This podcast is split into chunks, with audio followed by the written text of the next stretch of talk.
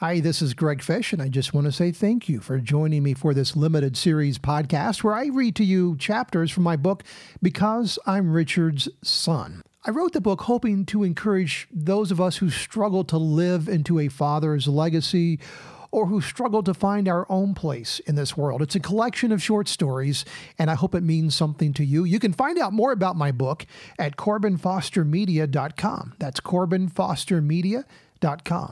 This is a Corbin Cast podcast, and today the chapter I'll be sharing with you is entitled As Easy as Riding a Bike. I learned to ride a bike in the days before hypervigilance prevailed. I learned to ride a bike with no helmet, no knee pads, and no elbow pads. I learned to ride on a full sized adult bike. I learned to ride on a bumpy, serrated gravel road. Can anyone tell how this story is going to end? Thanks to a childhood injury, my sense of balance and coordination has always been off. I was a late bloomer to the joys of bike riding. Though I had a child sized bike with training wheels, I could never master it. My inability to glide astride my two wheeled nemesis led me to cast it aside into the old leaky barn and walk away from any hope of ever learning to ride. But Richard Fish was not the type of man who would allow his child to give up and withdraw from any challenge. It simply was not in our DNA. Correction, it was not in Dad's DNA. I was willing to walk away. The old purple single speed bicycle was sitting in the yard, taunting me as it stood kickstand upright. Gregory? Dad was calling. Everything I never wanted to do began with my proper first name. If mom called for such purposes, my middle name was added. Gregory, come here, son. Today you learn how to ride a bike, Dad solemnly proclaimed. Now, I mentioned that our road was gravel. More accurately, it was an engineered chip and seal road. All the fun and danger, rocks held together by a cement epoxy allowing it to never give way. And did I mention that I was wearing shorts, no knee pads? I just thought you should know. As the bumps and jagged edges of the road jarred my ever loving soul into an unsettled state of fear, Dad ran along beside me, holding the back of the bike seat.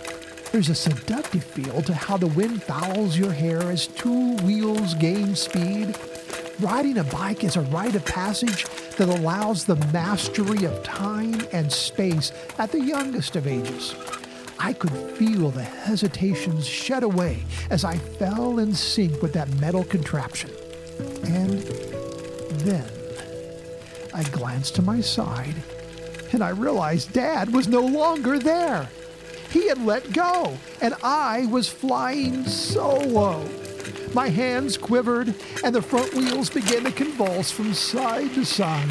Every rock on that road bounced me epically like a ship on a stormy sea. Confidence eroded, and just as quickly my sense of balance eluded me. As I tilted to the side, my knee was unceremoniously introduced to the snagging and snarling chip and seal road. Son, what happened? You were doing it. Dad asked and asserted as he ran to my rescue. I didn't see it that way. I was angry, bleeding, and my pride was broken. Why did you let me go? I'll never do this again, I proclaimed through the tears.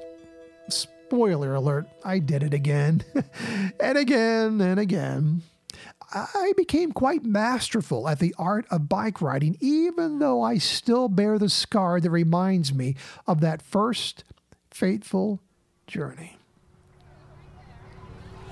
The school bus stopped in front of our yellow brick ranch style home in the rural reaches outside Columbus, Indiana. Wow, look at that! Check that out! The kids in the bus were clamoring about the shiny blue bicycle that stood kickstand upright next to a smiling man. As I debarked, I was puzzled. It wasn't my birthday, it was just a regular old day. But that beautiful five speed bicycle stood waiting for me to ride it through the hills and hollers of my life. And for a moment, I was the envy of every kid on the bus, even the bullies. I was speechless as Dad proudly proclaimed me king and owner of this regal Schwinn, and I was so lost for the proper response that I gave none. Later, Mom came stomping back to my room. Gregory Scott, I'm ashamed of you. Your dad was so excited to give you that bicycle, and you never said thank you, she scolded. I understood that mom was ashamed of my response, not her son, but at that moment, I was also heartbroken and embarrassed by my misdeeds. I felt so sick to my stomach that I could have puked. One of my life gifts from God is this weird ability to empathize deeply with the emotions of others. That day, I felt disappointment deep within my marrow. With tears in my eyes, I apologized. And I said thanks in the same clumsy sentence. Oh, son, that's okay, Dad reassured me. I just want you to know how proud I am of you for taking on this challenge. You did it, son. You did it. If there were a way to call Dad up today, I would do it to say thank you one more time. I haven't always relished taking on the leviathans of life, but as surely as I call Richard Fish my father, there is a measure of godly strength that rises inside of me when I face something that seems too big to overcome.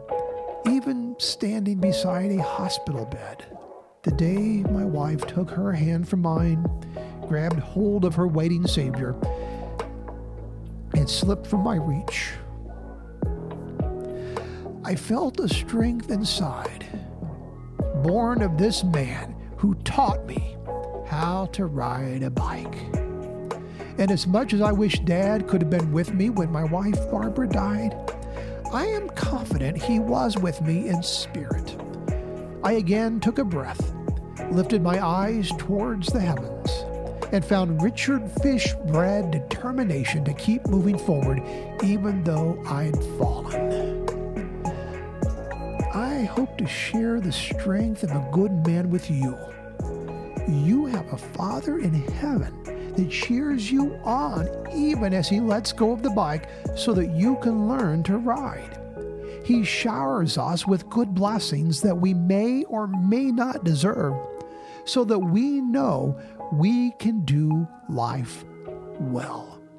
We can dare to do good things I have learned a balance of heart that nature could not give me. I learned it because I'm Richard's son.